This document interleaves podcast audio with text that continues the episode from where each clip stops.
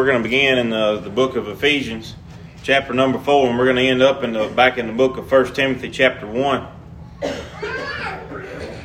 Several weeks ago, we've been study uh, began studying in First Timothy, and a lot of the books of Timothy is is Paul writing to him about uh, about going into ministry. And that's what Jesus and, has called all of us to do, is commission the entire church to do, is that whenever we are saved, we are put into the ministry. Uh, and, and that's kind of what Paul is teaching Timothy throughout uh, this study here. And, and that's kind of what we're going to be focusing on is God putting us into the ministry. And tonight we're going to look at uh, two scriptures that coincide with one another. Both letters straight from Paul, one to Timothy, one uh, at the church of Ephesus. So we'll begin in, in Ephesians chapter number 4, verse number 1. Ephesians chapter number 4, verse number 1. Paul said, I therefore, the prisoner of the Lord, beseech you that you walk worthy of the vocation wherewith you are called. And Paul here is talking to save people. So what is that vocation wherewith they are called? He said, I, I ask you, I beseech you, I beg you, I hope that you will walk worthy of the vocation wherewith you are called. Being saved people, they are called to be witnesses for Christ. That's what the book of Acts says. Jesus tells us that we are to be teachers and preachers. That's what the book of Mark says. And we are to spread the gospel. And so that is the vocation wherewith we're called to be uh, as we would want to be Christians. That is where we're supposed to be, to want to be, to try to be, to strive to be, to work to be Christians. We will never be an actual Christian. Be a Christian means to be Christ-like. We will never actually be there, but we can we can strive for it. Paul told us ever over and over again, he said, strive for, per- for perfection. We'll never get there, but we're never supposed to stop trying either. In Ephesians, he said, walk worthy of the vocation wherewith you're called. So if we're going to be a Christian, if, if we're going to try to be a Christian, if we're going to strive to be a Christian, then we have to walk worthy of someone being called a Christian. Now flip over, if you would, to Timothy. First Timothy chapter number one. What is the first thing that people say is whenever, whenever you ask them what they think of church people? What's the first thing they say? A whole bunch of hypocrites every time. I mean, every time. We started Bible club at school, and the first thing that I asked them, whenever they came in, I asked them, I said, "What does everybody think church people are?" Kids, sixth grade, seventh grade, eighth grade. We didn't have a lot of seniors. Mostly junior high, a couple of ninth and tenth graders. And these kids, 12, 13, 14, 15, 16 years old, they knew that whenever you're talking about church people, people think they're hypocrites. Why? Because people are not walking worthy of the vocation wherewith they're called. They, people call themselves a Christian. They, they join church and they sit on the front pew on Sunday morning, but they miss Sunday school and they're a little hungover from the night before. And, and so they sit there and they say, I'm a Christian. But the world saw them drunk yesterday. The world sees them cussing and fussing and throwing a fit during the week. And then they see them come to church and say, I'm a Christian. If that is us, then, then we don't live a life that is worthy of the vocation wherewith we are called. If we do not share the love of Jesus Christ, which is, which is the gospel, well, we can say it in, in as many different ways and as twisted up as much as we may want to, but the gospel of Christ, the, the gospel of the Bible, is love. That is it. Jesus came. Why? Because of love. God spared Noah and his family. Why? Because of love. God is merciful to the human race. Why? Because of love. God sent his son because of love. God established his church because of love. God put us into the ministry because of love. He told us that we are to be missionaries. We are to be teachers, preachers. We are to be witnesses. And God put, well, let's go ahead and read it. 1 Timothy 1, chapter 12. 1 Timothy 1, chapter 12. I thank Christ Jesus our Lord, who hath enabled me, for he counted me faithful, putting me into the ministry. He put us here. I know I've said it before, I think it was here. The sycamore tree is not native to Jerusalem. It's not native to the land of Israel. It's not supposed to be there. And it's a different sycamore tree than we have here.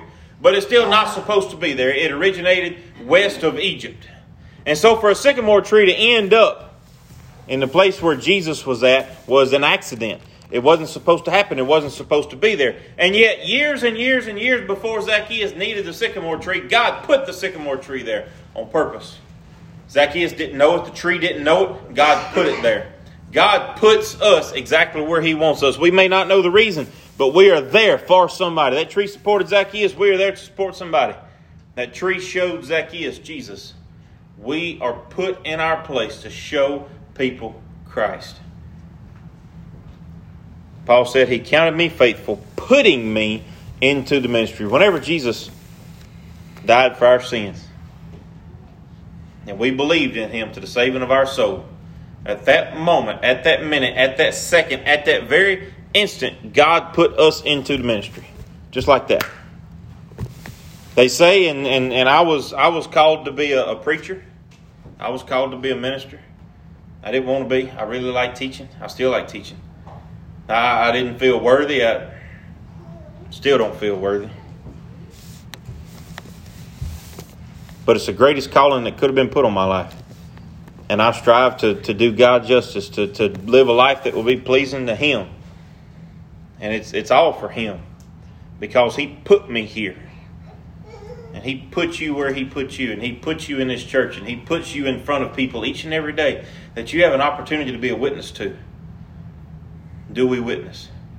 Do we allow them to see Christ in us? I, I won't ever forget it, and probably 50 years from now, I still won't, because I, when I say it had a mind blowing impact on me, it, it really did. And it was just a little while ago this past spring, I was in the hospital at St. Tammany.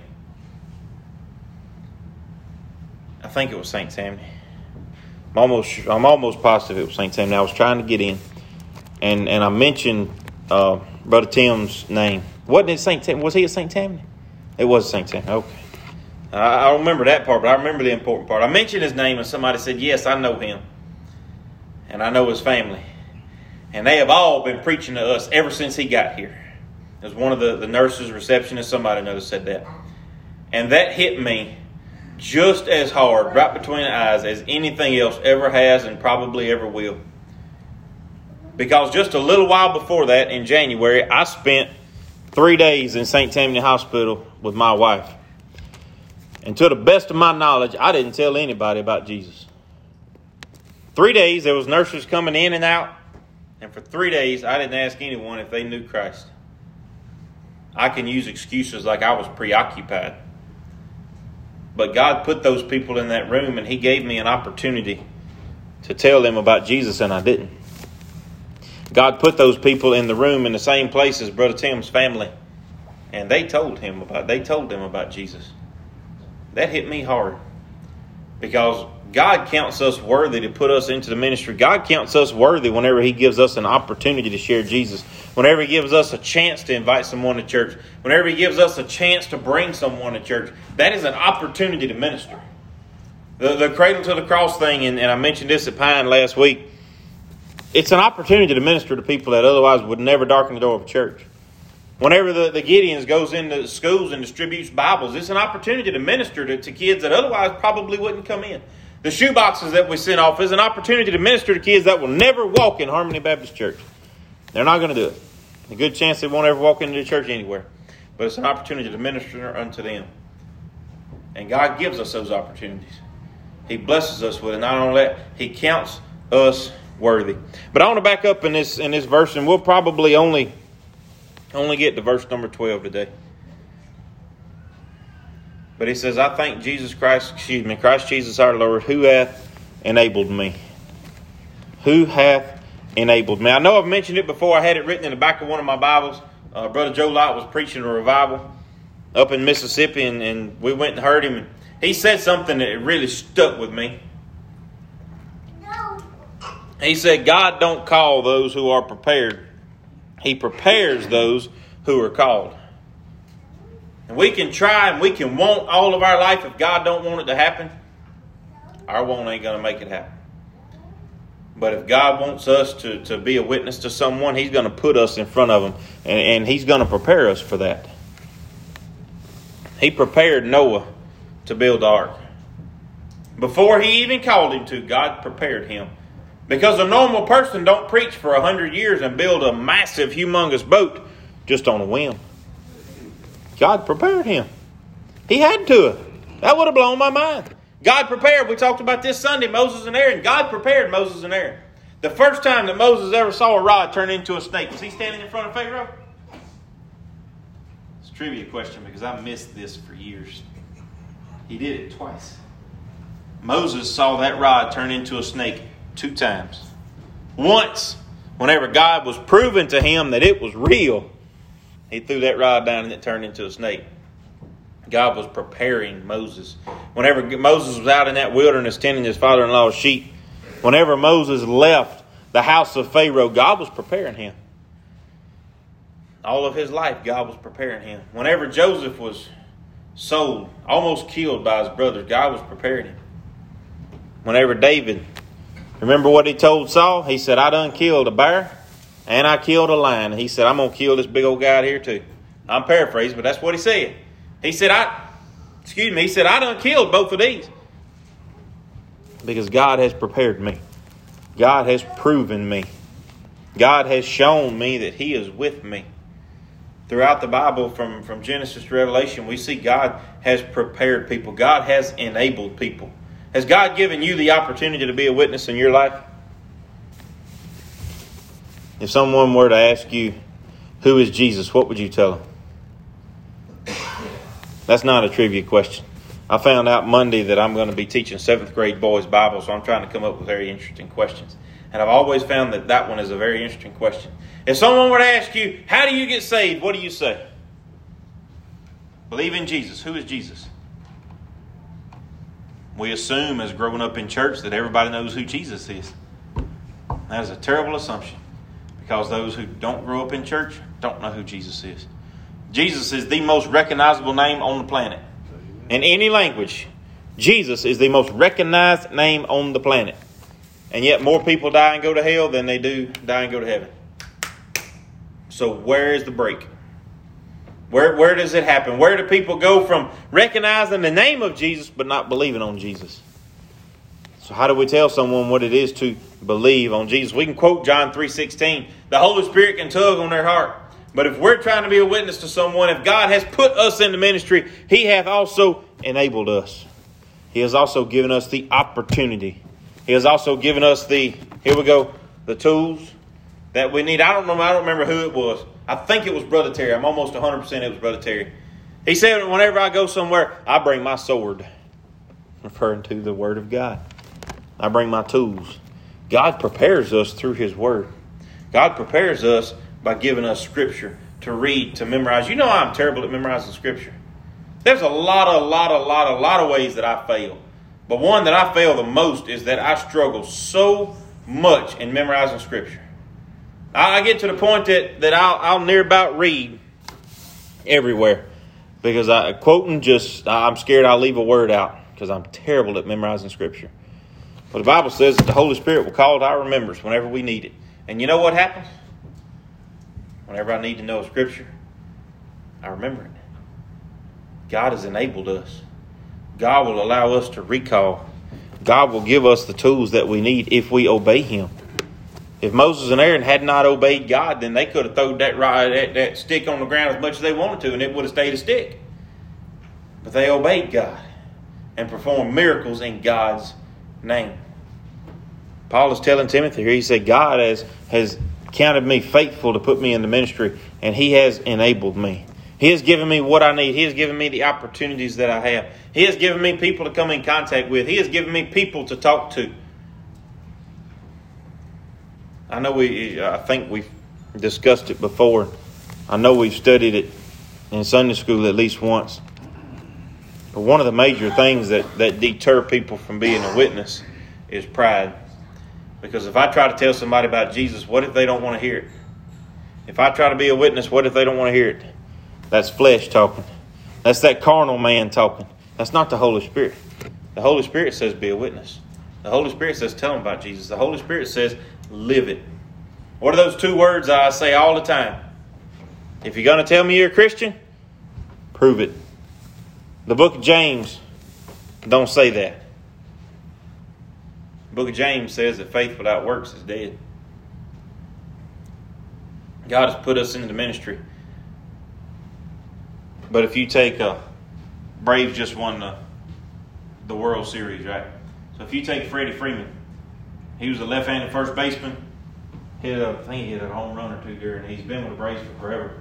But if you take him as a first baseman and you put him on the pitcher's mound, and you take you give him a, a, a glove that goes on his left hand, but normally one goes on his right hand, and you put him on the pitcher's mound, will he be able to win a game? He's never pitched before. And you put him on the pitcher's mound, will he be able to win a game? He probably won't be able to throw a strike. First basemen are they're hitters, they're not throwers. You can put people wherever you want them to, but that does not give them the skill, that does not give them the ability to make the play. God not only puts us throughout the day, throughout every day, God not only puts us where He wants us, but He gives us the skill. He gives us the ability. He gives us His Word. He gives us His Holy Spirit that lives within us, that tells us, that shows us, that leads us, that guides us, that enables us.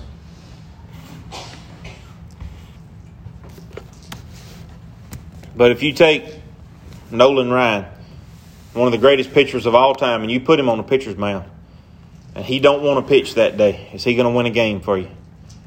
If he don't want to pitch, he don't have to throw a ball. If I don't want to, if I don't want to stand up, there are very few people around that can make me stand up. If I don't want to. Those of you that's raised kids, you understand.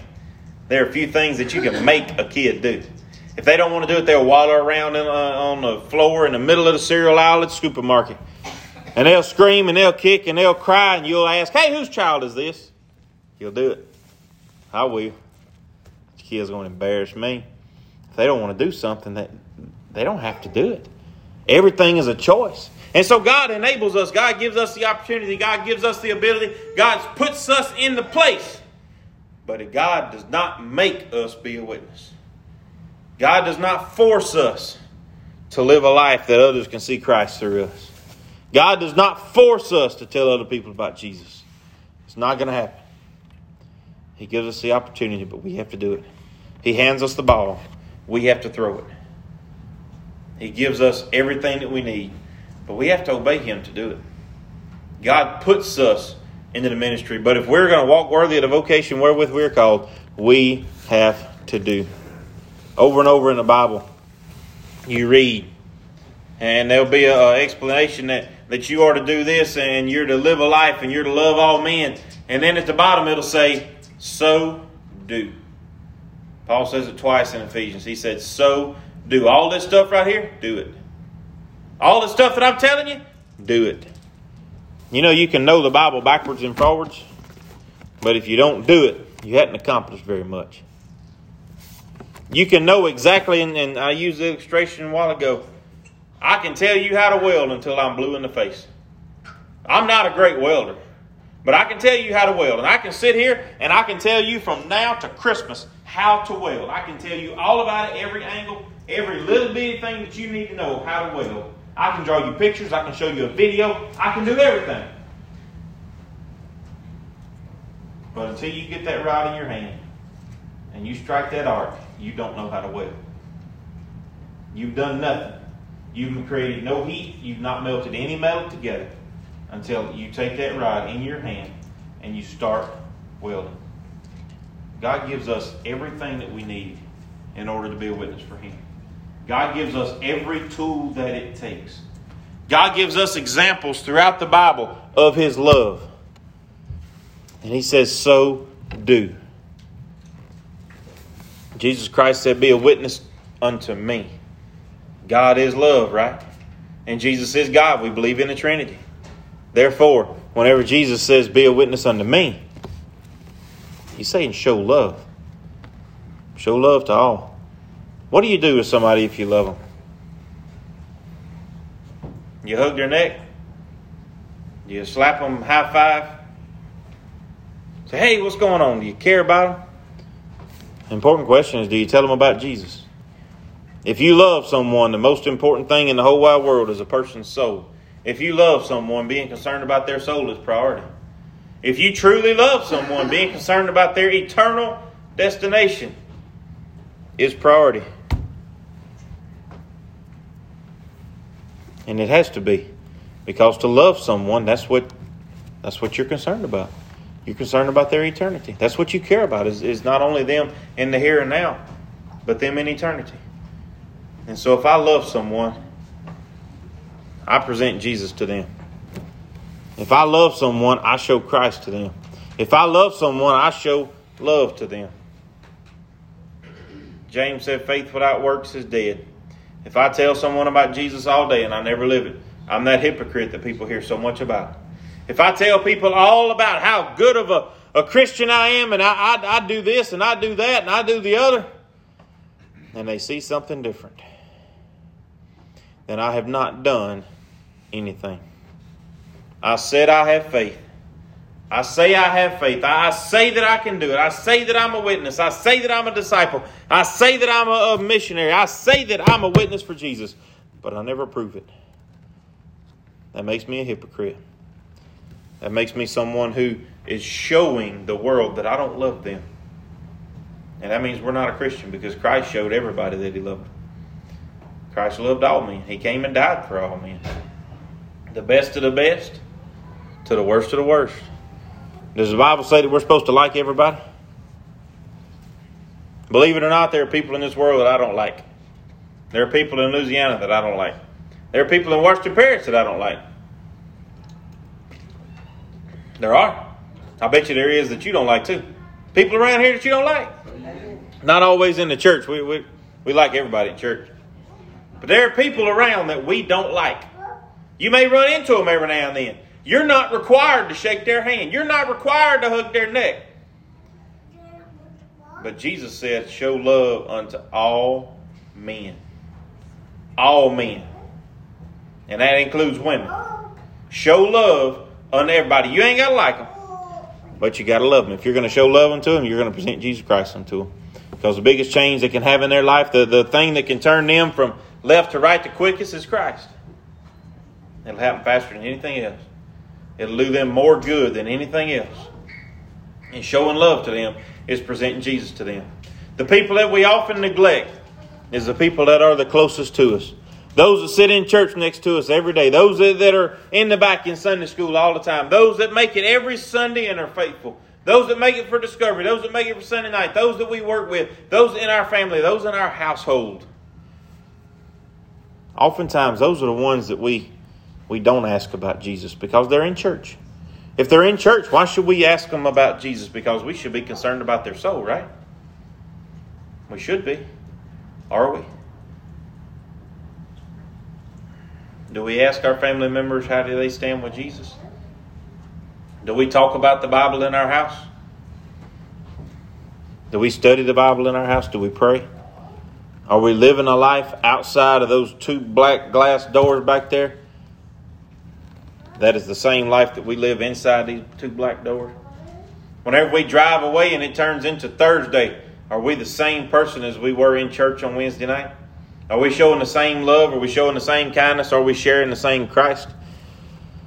Paul said to walk worthy of the vocation wherewith we are called. We are called to be witnesses. We are called to be missionaries. We are called to be ministers of the gospel.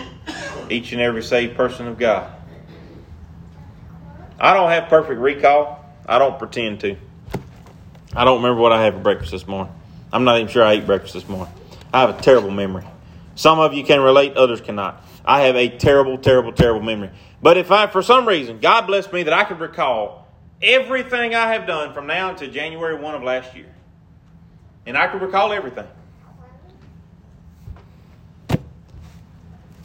And I could count every person I shared Jesus with. And I could count every person I invited to church. How many hands would it take? If you had perfect recall and you could recall every person that you invited to church in 2021, how many hands would it take? Could you count it on one hand? Could you count it on two? Would you have to take your shoes off? Would you have to get you some friends to count with you? Could you count them? 2021 has been a long year. Really long year. Almost as long as 2020. Probably just as long as 2022 is going to be, right? How many people did we tell about Jesus this year? How many did we share Christ with? How many were we an impact on? How many were we trying to be a blessing to? How many people do we show love toward? How much of a witness were we for Christ this past year? I ask the question all the time, and I'm going to ask it one more time tonight. And I'm going to close.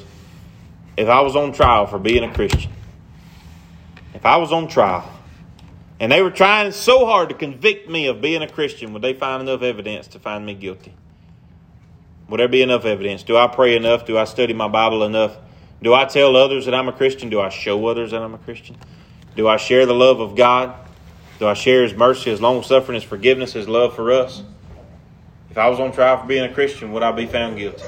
Is there enough evidence to convict me? While we have a verse of a song, I'd like to ask for a verse of invitation. If someone